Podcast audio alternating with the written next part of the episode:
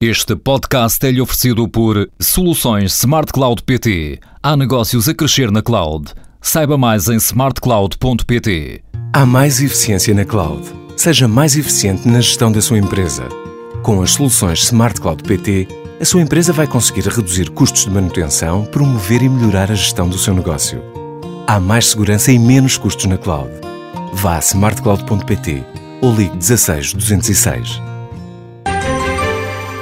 A política externa não vai afetar as exportações de frutas e legumes portugueses para Angola. Assim acredita o secretário de Estado da Alimentação, Nuno Vieira e Brito. Eu julgo que a qualidade dos nossos produtos, eh, eu julgo que eh, as próprias características que os nossos produtos têm eh, em Angola, o reconhecimento que eles têm por parte da população angolana será independente a qualquer alteração de, de, momentos que possam ocorrer em política, em política externa. Palavras registadas na Feira de Madrid, hoje, onde 25 empresas portuguesas participaram na Fruit Attraction. Esta feira ibérica do setor das frutas e legumes termina esta tarde. Na hora do balanço, a organização indica um crescimento na ordem dos 30%, face à edição anterior, num setor que vê as vendas crescerem há pelo menos dois anos, mais 6% em valor, 13% em volume. Este ano responderam ao desafio 672 empresas. O número de presenças portuguesas também aumentou, diz Raul Calleje. Há mais expositores portugueses que están viniendo eh, a Fruit Attraction en esta edición en el pabellón 5. Hay buenas sensaciones, eh, hay más afluencia de visitantes.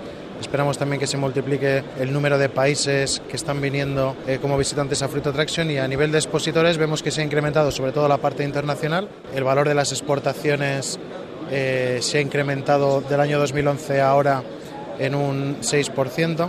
um 13% em volume, com o qual é um setor potente. Não? Chega-se ao fim mais uma edição da Feira Ibérica de Frutas e Legumes de Madrid. Participaram mais de duas dezenas de empresas portuguesas num setor que tem crescido pela aposta nos mercados internacionais. A Vita Cresce foi uma das empresas portuguesas que procurou novos negócios por estes dias na capital espanhola. Esta empresa concentra todas as operações do Grupo RAR no mercado de produtos frescos e tem sede em Otmira, uma cota de mercado total que ronda os 35% além de dar emprego a cerca de 300 pessoas. E com o argumento que pretende assegurar um fornecimento consistente de folhas tenras durante todo o ano, a Vita Cresce dirige as quintas próprias em mais de 20 locais espalhados pelo mundo.